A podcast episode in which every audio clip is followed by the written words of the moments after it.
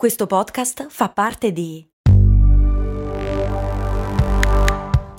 Voice Podcast Creators Company.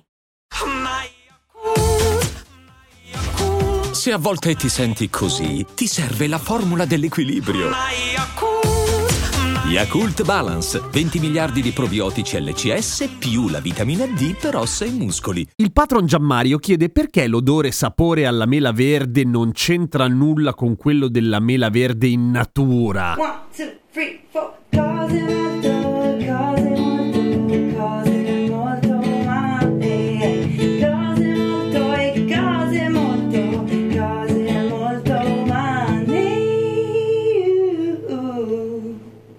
Grazie a Giordana che ho insidiato su Instagram fino a farmi mandare una sigla. Così si fa, pronti via, si registra. Per tutti quelli che mi chiedono come faccio a mandarti la sigla? Mandamela, easy. Tornando alla mela verde, allarghiamo pure la domanda perché gli aromi naturali o artificiali non c'entrano un cazzo con quelli naturali per davvero, cioè quelli di una mela verde, in questo caso di un sacco di altra frutta. Beh, la risposta semplice è che è maledettamente complicato sintetizzare dei sapori che siano realistici, ma andiamo per parti. Allora, per un sacco di tempo gli aromi, quelli chimici che venivano messi nelle caramelle che ancora oggi vengono utilizzati, sono stati trovati completamente a caso, nel senso che erano in genere il sottoprodotto o l'effetto collaterale o un happy accident di un composto chimico che andava completamente in un'altra direzione. Tipo, stai creando un solvente e ti viene fuori il sapore dell'uva, che ne so. Un esempio simpatico è l'acetato di isoamile, che quando venne scoperto anche lì per caso venne commercializzato in America come aroma di banana per le caramelle eh, che sapevano suppostamente di banana. In Inghilterra, dove c'era stato un grosso boom nella vendita di pere, il frutto intendo, venne proposto come sapore di pera, perché era un sapore frutto fantasia che bene o male poteva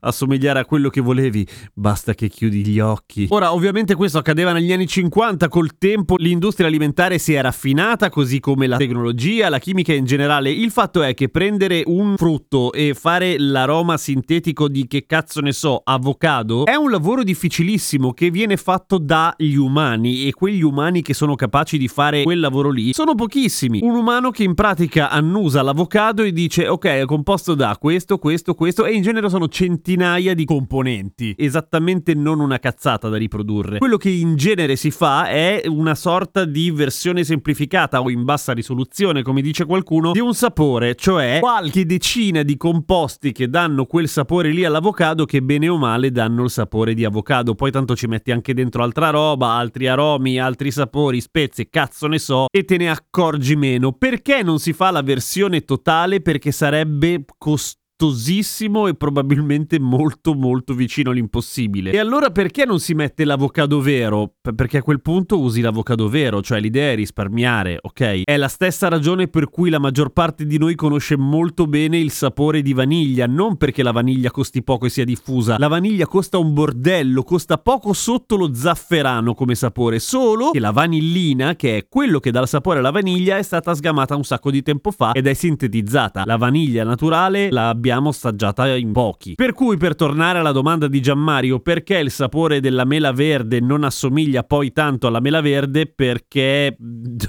è difficile da fare. E quella merda lì che appunto si mette negli sciampi o nelle caramelle che boh, bene o male sanno di mela verde e lo riconosci solo perché sono a forma di mela verde. O nel deodorante ambientale della macchina, perché anche lì c'è scritto, va bene tendenzialmente. Cioè, quello che succede è che commercialmente compriamo lo stesso quella roba lì. Se fosse molto più cara perché dietro c'è una ricerca molto più approfondita, probabilmente non la compreremmo, anche perché se io dico deodorante alla mela verde, tu non pensi alla vera mela verde, tu pensi alla mela verde sintetica che conosci sin da bambino, per cui sai cosa stai comprando. Ti va bene anche se non è veramente di mela verde, oppure ti fa cagare, però il nome mela verde, la definizione mela verde è una convenzione per indicare quel sapore lì che avrà un nome lunghissimo, tipo trimetil 1 butanolo, sommato a qualcos'altro per dire. Per cui è per quello. Mangia le mele verdi quelle vere, che nel bene o nel male, a dir la verità, sono anche meno saporite dello shampoo. Però fanno molto meglio. A domani con cose molto umane.